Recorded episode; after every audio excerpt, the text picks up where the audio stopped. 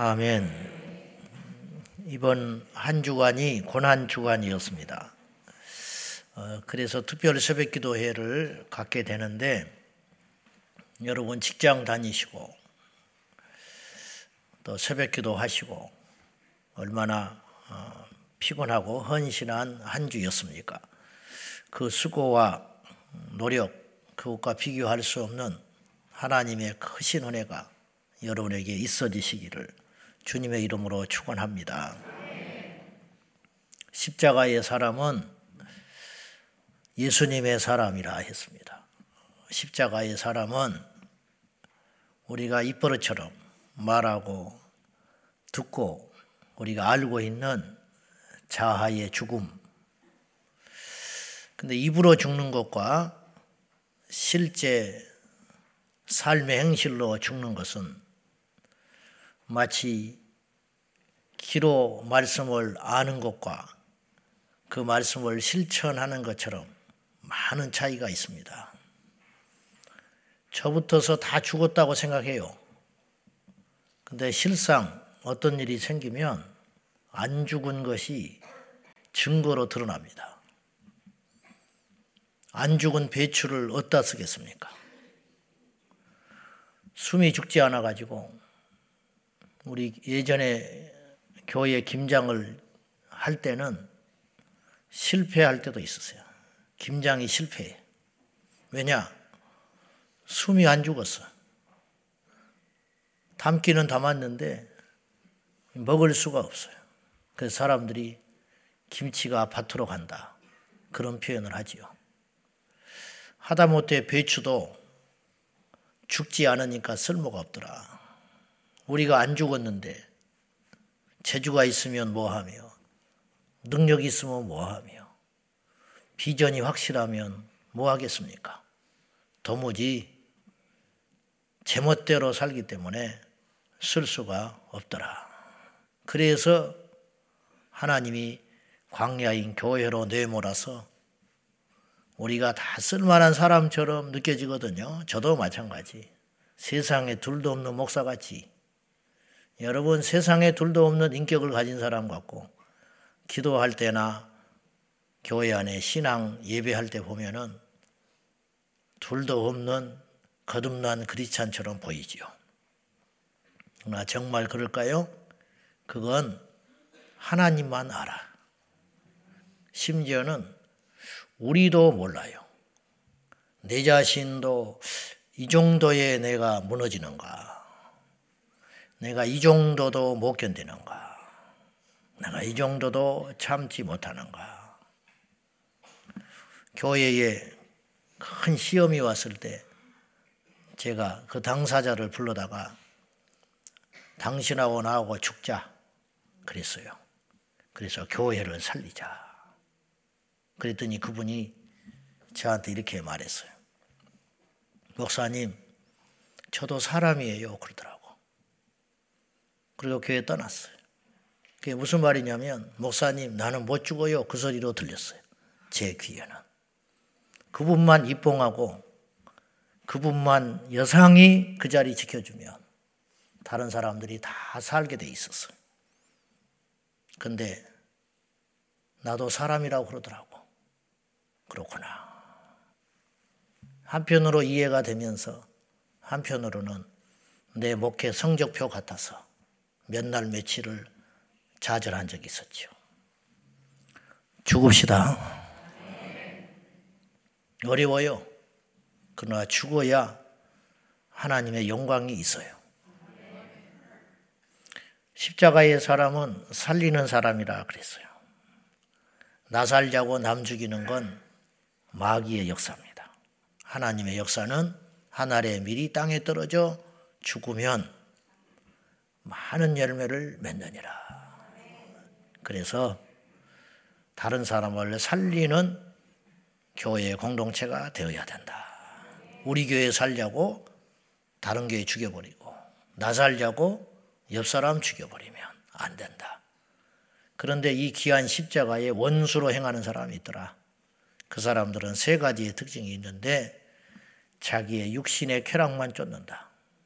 그리고 부끄러운 것을 부끄러운 것으로 여기지 않고 영광 삼아 살아가는 자들이고 오직 하늘의 소망을 두지 않고 부질없는 이 세상을 향하여 가는 존재들이 십자가의 원수로 그래서 사도 바울을 울리는 사람들이다. 성령을 울리고 있는 자들이다. 오늘은 마지막 날 하나님의 지혜 중에 지혜. 이 창조를 보면 하나님의 엄청난 지혜가 메커니즘이 숨겨져 있다고. 어쩌면 그렇게 오묘하고 대단하신지 이로 말할 수가 없어요. 음. 이 지구가 움직인다고 그랬죠. 네. 움직이면 반드시 에너지가 들어가요. 모든 사물에는 움직이는 모든 운동하는 것에는 에너지가 들어가게 돼 있어요. 그거는 뭐 빼도 박도 못한 사실이에요. 이 에너지는 어디서 왔냐는 거예요. 이 지구가 움직이고 있다니까요. 기가 막히죠. 네. 지구가 이 둥그런 지구가 공중에 떠 있어. 어떤 바보는 지구가 아직도 사각으로 평면으로 생각하는 사람도 있대. 네? 시안에. 음? 우리가 억지를 부려서는 안 돼요. 이 거대한 지구가 이 우주 공간에 떠 있다고 하는 것은 이미 인공위성을 통하여 증명된 사건이에요. 근데 이 거대한 지구가 이 공중에 떠 있는데 돌고 있다니까. 근데 이게 1초만 다르게 돌면 이 지구는 생존할 수가 없어요. 그리고 이 지구가 움직일 때 엄청난 소음이 난다는 거예요. 우리 기청이 다 떨어져 나가버릴 정도의 소음이라는 거예요. 근데 안 들리잖아. 이게 도대체 어떻게 된 일이냐는 거예요. 어떻게. 중력이라는 게 존재해서 이 땅의 것들이 다 땅에 발붙이고 살아간다. 누가 여러분을 땡긴다고 생각해봐, 옆에 사람이. 응? 한번 땡겨봐. 땡기는 사람도 힘들지만 그 땡겨짐을 당하는 사람도 엄청 힘들다고. 근데 우리를 누가 발목을 잡고 이 땅에서 붙잡고 있다고 생각해봐. 우리가 발을 디디기가 얼마나 힘들며 살아갈 수가 있겠는지. 근데 우리를 분명히 어떤 힘이 당겨서 이 발을 딛고 살아가는데 힘들지 않다. 이게 도대체 어떻게 된 일이냐는 거예요. 너무 태어나면서부터 자연스럽게 하나님이 창조하신 오묘하신 세계 속에 살다 보니까 그러려니 하는데 사실은 그렇지 않다. 똑같은 물고기인데 어떤 물고기는 소금이 없는 곳에 살아야 되고 어떤 물고기는 소금이 있는 곳에 살아야 된다. 이게 도대체 어떻게 되냐. 여러분, 고기 잡아가지고 소금물에 넣어봐요. 짜서 먹을 수 있는지. 근데 평생을 소금 짠 바닷물에 돌아다녀서 잡아먹었는데 하나도 안 짜. 이게 도대체 어떻게 된 일이냐. 이런 이야기를 하려면 몇 날 며칠도 할 수 있어. 그렇죠, 여러분? 이런 창조의 세계 속에 숨겨진 하나님의 오묘하고도 신묘막측한 이 지혜. 근데 이 전체 우주가 얼마나 큰지도 모르고 행성이 몇 개인지도 모르며 셀 수도 없는 바다의 모래알보다 더 많은 행성 중에 지구라는 행성 속에 살고 있는 한 인간이 돈 좀 벌었다고 권력을 좀 가졌다고 어느 날 공부를 하다가 남이 깨닫지 못하는 걸 하나 깨달았다고 하나님이 있니 없니 이런 소리를 해야 된다 이 말이죠. 그래서 성경에는 하늘에 계신 자가 웃는다 그랬어. 하늘에 계신 자가 웃으심이요. 기가 막히죠. 그래서 제가 자주 하는 말이지만 하나님을 무시하고 대적하고 자기가 인생의 전부인 줄 알고 우주가 자기를 중심으로 돌고 있는 줄 아는 착각하는 헛된 자들이 하나님을 부정하고 살다가 지옥 문 앞에 서면 오줌 싸버릴 거다. 오줌 싸버려. 벌벌벌벌벌 떨어버리고 만다. 그것이 똑똑한 사람들이 아니더라. 그런 말이에요. 여러분, 병들면 자존심 굽히고 병원에 가는 것이 지혜고, 아프면 아프다고 말하는 것이 지혜고, 잘못했으면 잘못했다고 인정하는 것이 지혜이다는 거예요. 네, 힘이 없으면 무릎 꿇는 게 지혜예요. 그게 비겁한 게 아니에요. 하나님의 살아계심을 인정하는 것이 지혜더라. 그런 말이에요. 근데 그 하나님의 엄청난 지혜, 이루 말할 수 없는 지혜 중에 지혜 중에 지혜가 뭐냐? 꼭 이 땅을 만드는 데만 지혜가 있는 게 아니라 예수 그리스도를 이 땅에 죽으심으로 하나님께서 지혜 중에 지혜를 우리에게 보이셨으니 십자가의 지혜더라. 그런 말이죠. 근데 이 십자가의 지혜라는 것은 아무에게나 알려진, 알게 된 창조도 마찬가지잖아요. 하나님이 만들었다고 인정하는 사람이 이 세상에는 인정하지 않는 사람보다 훨씬 적다 이 말이에요. 그렇듯이 십자가의 사건도 열려진 사람에게만 보이는 지혜다. 그런 말이에요. 그래서 오늘 18절 그 유명한 말씀에 이렇게 말했어요. 같이 봐요. 시작. 십자가의 도가 멸망하는 자들에게는 미련한 것이요. 구원을 받는 우리에게는 하나님의 능력이라. 아, 왜 멸망하느냐? 뭘 잘못해서 멸망한 게 아니고 십자가의 도를 깨닫지 못했기 때문에 멸망하더라. 어떤 사람이 구원을 받았냐? 착하고 선하고 힘쓰고 애쓰는 사람이 구원을 받은 게 아니고 십자가를 정확히 깨달은 사람이 구원받은 사람이더라. 그런데 십자가의 가치를 몰랐던 사람들은 십자가에 달린 예수님에 대하여 이렇게 조롱을 했습니다. 마태복음 27장 41절. 다 같이 시작. 그가 남은 구원하였으되 자기는 구원할 수 없도다. 그가 이스라엘의 왕이로다. 지금 십자가에서 내려올지어다. 그리하면 우리가 믿겠노라. 이게 성령의 임재 가운데 들어가지 못한 육의 눈으로만 보고 있는 사람 눈에는 예수님이 십자가에 죽는 것이 이해가 돼요, 안 돼요? 안 돼요. 왜? 하나님의 아들이시라며. 내가 하나님의 아들이라면 저렇게 죽지 않아. 그가 가진 능력과 힘을 가지고 자신의 대적자를 다 죽이고 자신의 힘으로 오병이어를 베풀어 주고 병든 자를 살렸듯이 로마의 압제에서 우리 유대인들을 구원하여 봐라 내가 하나님의 아들이다 나를 믿어라 내가 이런 존재니까 나를 믿어라 그렇게 구원 행위를 하시지 저, 저렇게 무기력하게 십자가에서 죽어하면서 자기가 하나님의 아들이라고 그러면 죽지 말고 저 십자가를 지금이라도 내려와서 자신들을 멸하는 군인들과 대적하는 자들을 다 한 손으로 멸해버리고 내가 하나님의 아들이야. 그렇게 선언해봐. 그럼 우리가 당신을 믿을게. 그렇게 이야기했어요. 이 말은 어떻 보면 틀린 말 같지 않아요. 십자가의 가치를 모르는 사람들은 다 그렇게 생각해요. 우리도 그렇게 할 수 있어요. 왜 주일날 교회를 이렇게 쫓아가냐 이 말이에요. 교회 가면 떡이 나오냐 밥이 나오냐. 저한테 그렇게 이야기. 처음에 내가 교회에 미쳐서 돌아다니니까. 교회에 가면 떡이 나오냐 밥이 나오냐. 제가 예수님 만나기 전에 억지로 내 힘으로 교회 다닐 때 주일날 아침마다 가기 싫은 거예요. 근데 왜 갔냐? 안 가면 우리 집에 찾아올까봐. 우리 친구들이 찾아올까봐. 그리고 어린 나이에도 얄팍한 자존심에 내가 교회 다 간다고 했거든. 그 약속을 내 스스로 깨기가 싫어서 나중에 친구들 만나면 손가락질 할까봐 너 교회 나온다고 그랬는데 왜 안 나와? 그랬잖아요. 음. 그리고 덤으로 여자들이 있으니까. 근데 그 육체적인 힘과 능력으로만 교회를 다니고 있었던 거예요. 그러던 어느 날 주님이 나를 만나 주셨어요. 그 시간이 지금까지 계속됐다면 나는 중간에 분명히 떨어졌을 거예요. 사람 때문에 넘어지고, 설교 때문에 넘어지고, 환경 때문에 넘어지고, 상황 때문에 100% 넘어졌을 거예요. 그런데 주님이 나를 만나 줬기 때문에 누가 오라고 그래서 오는 것도 아니고, 가라고 그래서 가는 것도 아니고, 기도를 하라고 그래서 하는 게 아니라 그 가치에 눈을 떴기 때문에 누가 나를 목회하라고 때밀지 않았어요. 전부 반대였어요. 좋아서 하는 것 같지만 몰라서도 이 목회 얘기를 들었었지만은 목사의 삶이 어떤 것인지는 대충 옆에서 봤어요. 그럼에도 불구하고 그 길만 가고 싶더라고. 그 이유가 뭘까? 그건 부족하지만 그 가치를 알았기 때문이더라. 그런 말이죠.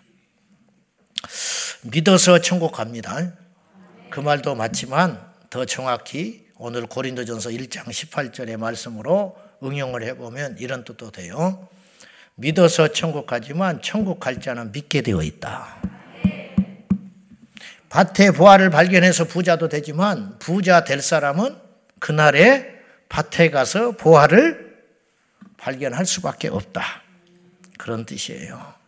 십자가의 가치를 알게 돼서 구원을 받지만 구원을 받은 자는 십자가가 남다르게 다가온다. 그런 뜻입니다. 자, 그래서 사도행전 13장 48절에는 무섭고도 놀라운 말씀이 있어요. 다 같이 시작. 이방인들이 듣고 기뻐하여 하나님의 말씀을 찬송하며 영생을 주시기로 작정된 자는 다 믿더라. 이 말씀을 오해를 하면 안 돼요. 제가 이런 질문에 메일을 자주 받거든요. 자기가 죄가 끊어지질 않는데요. 그리고 회개가 제대로 안 되기도 하고 교회를 이렇게 오래 다녔지만 믿어지질 않는데 그 하나님이 나를 버린 거 아니냐 그렇게 이야기해요. 아주 징글징글해 그런 메일 질문. 제가 다시 답을 할 테니까 그렇게 고민하는 것 자체가 하나님께서 택한 사람의 증거라는 말이에요. 그게 바로 살아있다라는 증거라고. 죽은 자는 그런 생각도 하지 않아요. 나는 성령을 받지 못하고 은혜를 받지 못하고 너무너무 고민이 큽니다. 머지않아 곧 받는다니까. 그런 고민 자체가 살고 있다는 증거라는 거예요. 아예 그것도 없는 사람이 문제라는 거예요. 아예. 근데 오늘 사도행전 13장에 보면은 어떤 사람이 영생을 얻었느냐? 영생을 얻기로 작정된 자는 다 믿더라. 어떤 상황에도 믿게 되어 있다.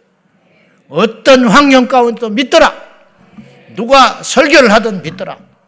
사도 바울이 설교를 잘했기 때문에 믿은 게 아니라 베드로가 능력이 있었기 때문에 3천 명이 한 번에 돌아온 게 아니라는 거예요.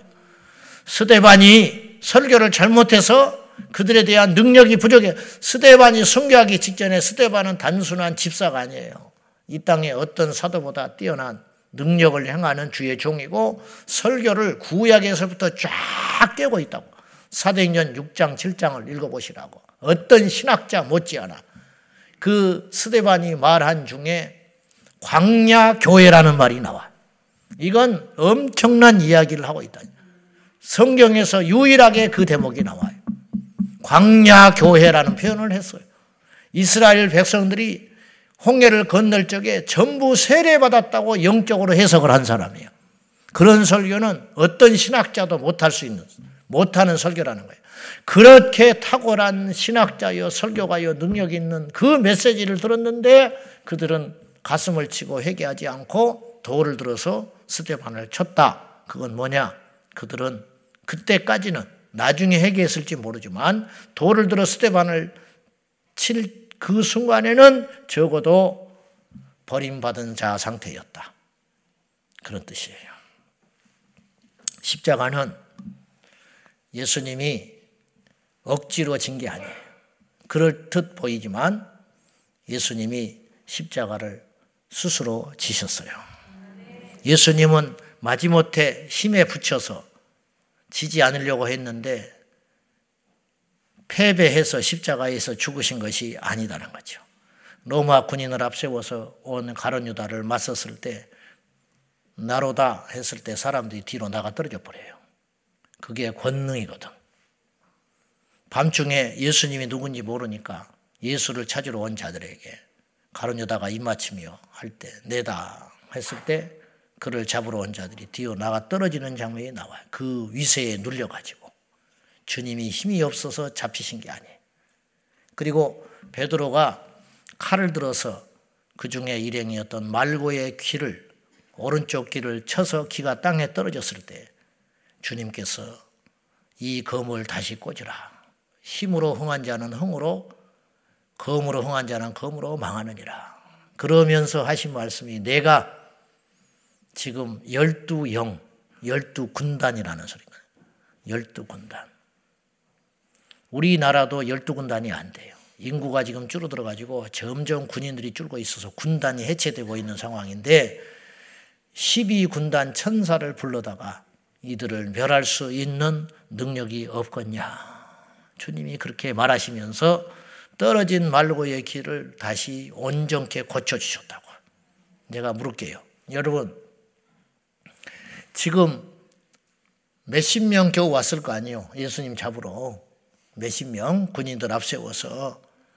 그때 이 로마 군인들을 대적해서 싸워서 없애는 것이 힘들겠어요. 떨어진 말고의 길을 다시 붙여주는 게 힘들겠어요. 어떤 게 힘들어? 몰라, 새벽이라. 다시 말해야 돼요. 몇십 명의 로마 군인을 죽이는 게 힘들겠어요. 응? 떨어진 길을 붙여주는 게 힘들겠어요. 기 붙여주는 게 훨씬 힘들어. 물론 둘 다 힘들어, 우리에게는. 우리에게는 둘 다 벅찬 일인데, 겉으로는 로마 무기로 무장한 로마 군인들과 맞서 싸우는 것이 힘들 것 같지만은 사실은 우리 인간이 둘 중에 어느 것이 더 어렵냐 그러면 수천 온 지구상의 인구가 달라들어도 떨어진 길을 그렇게 붙일 수는 없다고 꿰맬 수는 있지. 그러나 그 순간에 다시 온전한 상태로 만드는 것은 인간은 불가능한 일이라는 거예요. 근데 예수님은 그렇게 하셨어요. 다시 말해서 우리 주님이 힘이 없어서 잡혀가신 것은 아니더라 그런 말이죠. 이런 모든 일들은 예수님의 계획 안에 있는 철저히 단계별로 주님께서 이루어가는 과정 속에서 마지막 정점, 이 땅에 오신 목적이 어디에 있느냐? 나는 섬김을 받으러 온 것이 아니고 도리어 섬기며 너희의 목, 너희를 위하여 나의 목숨을 많은 사람을 위하여 대속물, 대속물이라는 게 뭐예요? 내가 죽어야 하는데 내 대신하여 하나님께 드려지는 속죄의 제물, 대속물로 내가 너희를 위하여 대신 죽으러 왔다. 그러니 너희는 더 이상 죽을 필요가 없어. 내가 피 흘렸으니 너희는 피 흘릴 필요가 없어. 내가 지옥에서 고통당하는 만큼의 고통을 십자가에서 받으러 왔으니 너희는 고통받을 필요가 없어. 조건, 그 예수를 하나님의 아들로 믿기만 하면 된다. 주님이 그렇게 말하시는 거죠. 그래서 십자가의 죽음은 누구도 막을 수 없었어요. 우리 주님이 이 땅에 죽으러 오셨기 때문이지요. 자, 사람이 가진 지혜의 한계라는 것은 반드시 내가 살고자 하면 누가 죽게 돼 있어요. 내가 웃는 순간에는 누가 울게 되어 있어요. 누군가 어떤 집이 장사를 잘 된다는 것은 그 옆집이 지금 가슴 아파한다는 소리예요. 이 세상에는 반드시 그래요. 내 자식이 대학을 들어갔으면 내 자식이 들어간 그 한 자리 때문에 누군가 떨어져서 아파하고 또 1년을 수고해야 한다는 것을 의미하는 것이에요. 이거는 어쩔 수 없어요. 극단적인 예로 간을 이식받아서 추구하는 분이 있어요. 이분은 새벽마다 기도해. 자기 딸이 간 이식받기 위해서 기다리고 있어요. 근데 병원에서 조건이 있어요. 이 간이 젊은 자의 간이어야 된다는 거야. 그리고 혈액형과 맞아야 되고 내 딸을 그 조건, 신체 조건과 맞는 사람만의 간이 이식이 필요하다는 거예요. 그러면 이 엄마는 새벽마다 나와서 무서운 기도를 하는 거예요. 주여, 그분은 그렇게 기도하지는 않지만 사실은 그렇게 돼야 되는 거예요. 무슨 말이냐? 하나님, 내 딸 오늘 속히 간이 이식되게 해 주십시오. 그렇게 새벽마다 기도했어요. 그 기도가 어떤 기도인지 알아요? 죽이는 기도야. 내 딸을 살리기 위해서 누군가 어떤 젊은이가 내 딸과 혈액형과 같으며 내 딸 나이에 비슷한 젊은이가 신체 조건에 적합한 젊은이가 죽어서 그것도 손상되지 않고 가는 손상되지 않고 갑작스럽게 죽어야 내 딸이 사는 응답이 일어나는 거예요. 그러면 하나님께서 그 기도를 들어줬다고 생각해 봅시다. 그래서 그날 간이 극적으로 생겼어. 이 사람은 응답받았다고 할렐루야 감사합니다. 중보팀에게 감사합니다. 수술 잘 됐습니다. 우리 딸이 살아났습니다. 그랬을지 모르나 어느 편에서는 금쪽 같은 젊은이가 죽은 거라니까. 그래야 안 그래요. 이게 인간이 가진 한계라는 거예요. 그러나 십자가는 누군가를 살리기 위해서 누군가를 해치는 무기가 아니었다는 거예요. 십자가는 모두를 살리는 능력이라. 이런 구조, 이런 도구, 이런 방법은 이 세상 어떤 지혜자도, 어떤 권력자도, 어떤 부자도, 어떤 힘 있는 사람도 절대로 해결 못했어요. 그런데 우리 주님은 해결하셨어요.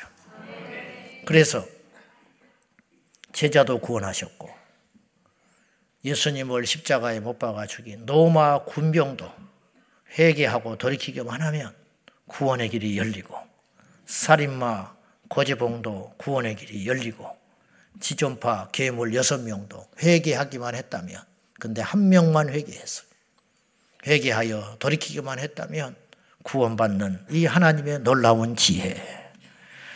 사울도 주님을 핍박했던 사울도 주님 영접하여 위대한 복음 전도자가 됐으니 여기 서 있는 저 역시도 주님이 나를 살리시기 위하여 십자가에 죽어 주셨고 여러분을 살리기 위하여 십자가에 죽어 주셨으니 이보다 귀하고 복된 복음은 어디가 있으며 이보다 놀라운 지혜는 어디가 있는가? 인간의 모든 인류 수백억의 인구가 만들고 덤벼들고 노력한다고 이런 십자가의 지혜를 만들어낼 수가 있겠는가? 그러므로 십자가는 하나님의 무능함이 아니라 하나님의 절대 지혜라 함을 잊지 마시기 바랍니다. 그래서 십자가는 우리의 영광인 것입니다. 그래서 십자가는 우리의 자랑인 것입니다.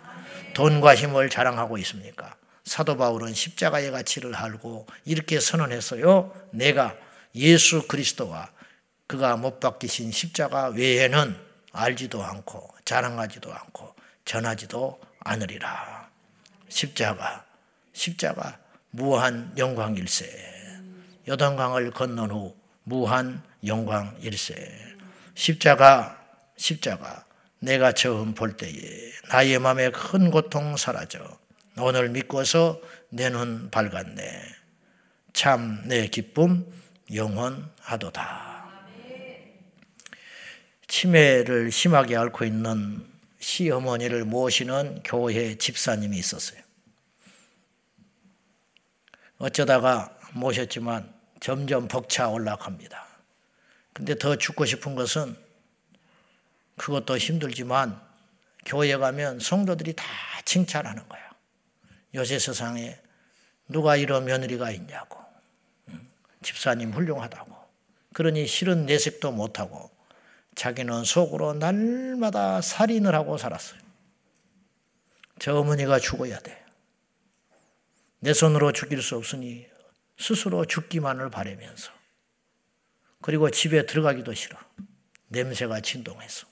그러니 당연히 집에서는 불화하는 일이 계속되고 남편과 나 사이가 나빠지게 되고 점점점 자기의 집은 지옥이 돼가기 시작해요.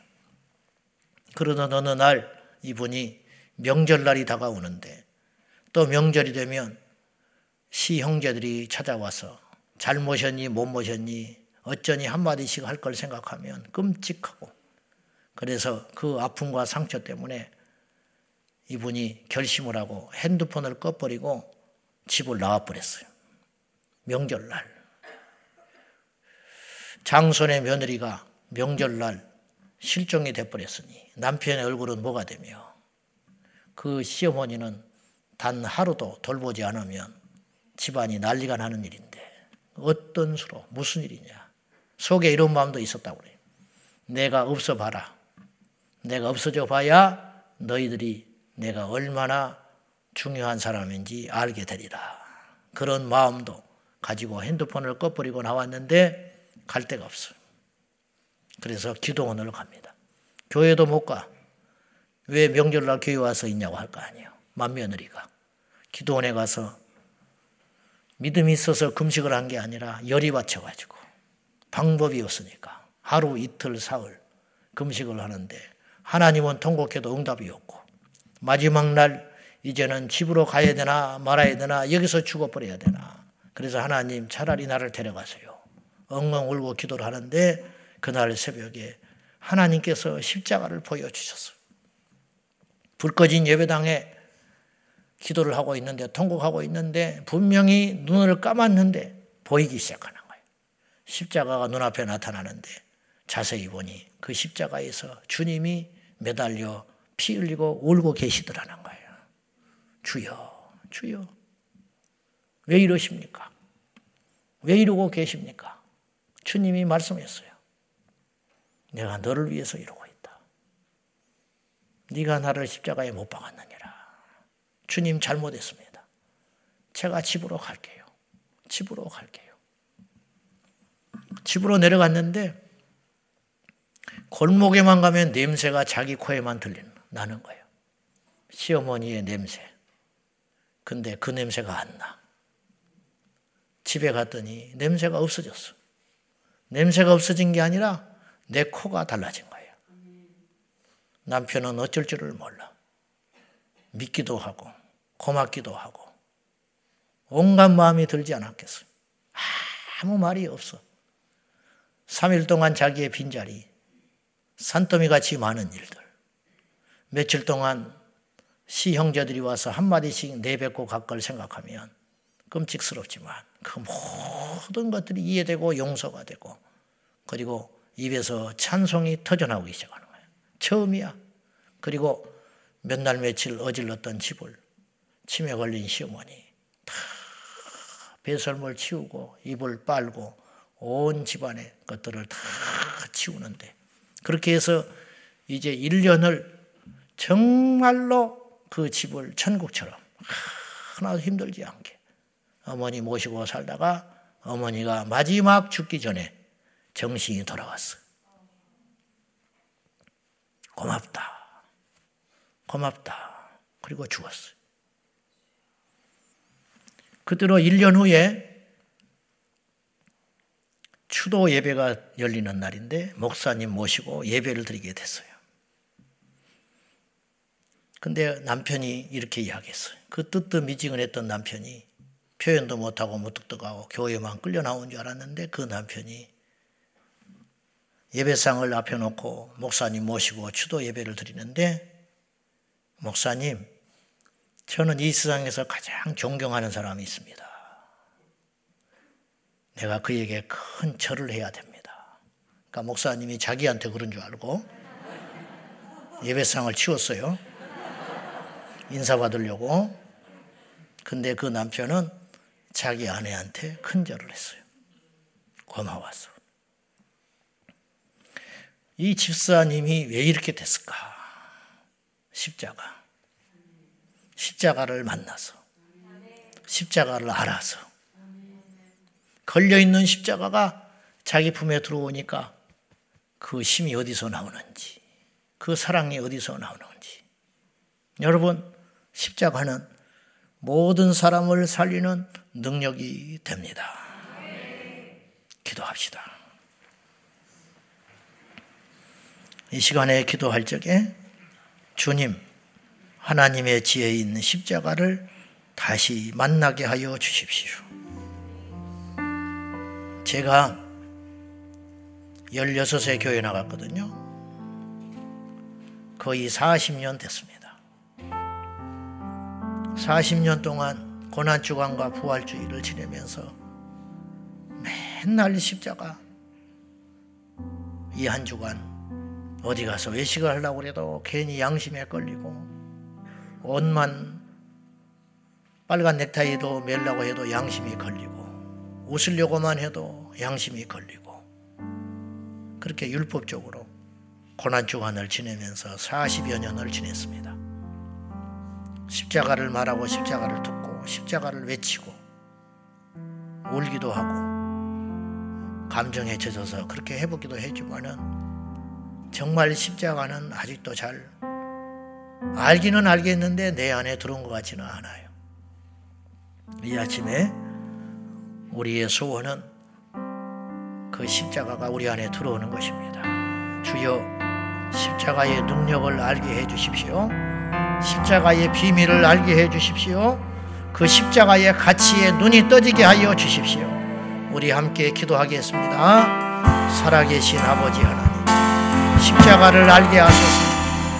하나님의 지혜인 십자가를 깨닫게 하여 주십시오. 십자가를 질 수 있나 주께서 물어보십니다. 주님, 그 십자가가 진정 고통이요, 저주요, 고난이었다면 주님께서 그 십자가를 우리에게 지라 하셨겠습니다. 너희가 나를 따라오려거든 자기의 십자가를 치고 날마다 자기를 부인하며 나를 따를 것이라 말씀하시는 아버지 예수님의 제자가 되려거든 십자가를 져야 합니다. 십자가를 지기 위해서는 십자가의 가치를 알아야 됩니다. 십자가의 능력을 알아야 됩니다. 이 시대의 교회의 능력은 병 고치는 데 있지 아니하고 구함에 있지 아니하고 많은 사람에 있지 아니하고 건물에 있지 아니하고 프로그램에 있지 아니하고 십자가에 있음을 알게 하여 주소서. 십자가 십자가 내가 처음 볼 때에 나의 마음에 큰 고통이 사라져 이제 십자가는 고통과 저주가 아니라 우리의 자랑이 되며 우리의 지혜가 되며 우리의 능력이 된 줄로 아오니 주여 어디서 누구를 무슨 일을 십자가를 증거하게 하시고 십자가를 외치게 하시고 십자가를 자랑하게 하여 주소서. 십자가는 나의 것이 되었습니다. 십자가는 우리의 것이 되었습니다. 주여 걸려있는 십자가 나의 심장에 들어오게 하소서. 주여 성경에 있는 십자가 나의 마음속에 들어오게 하여 주소서. 예수님이 지신 십자가 나의 어깨에 메어지게 하여 주소서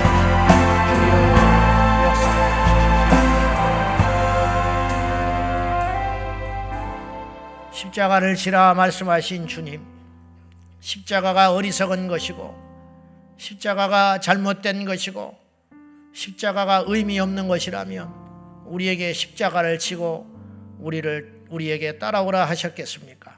주님 간절히 원하오니 이 아침에 어리석은 우리의 눈이 열려지고 굳게 닫힌 심령의 문이 열려져서 십자가의 가치를 알게 하시고 걸려 있는 십자가 우리의 마음에 들어오게 하여 주옵소서. 성경 속에서 읽던 십자가 이제 내 심령에 잘 박히게 하여 주소서.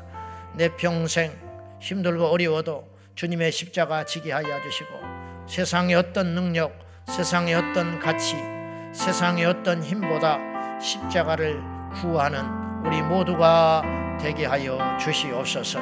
주님, 우리 성도들에게 이 십자가의 능력을 계시하여 주시고 이 십자가를 지는 자마다 일어나게 하시고 승리하게 하시고 천국 가게 하시고 이 땅에서 예수의 사랑으로 살게 될 줄로 믿습니다.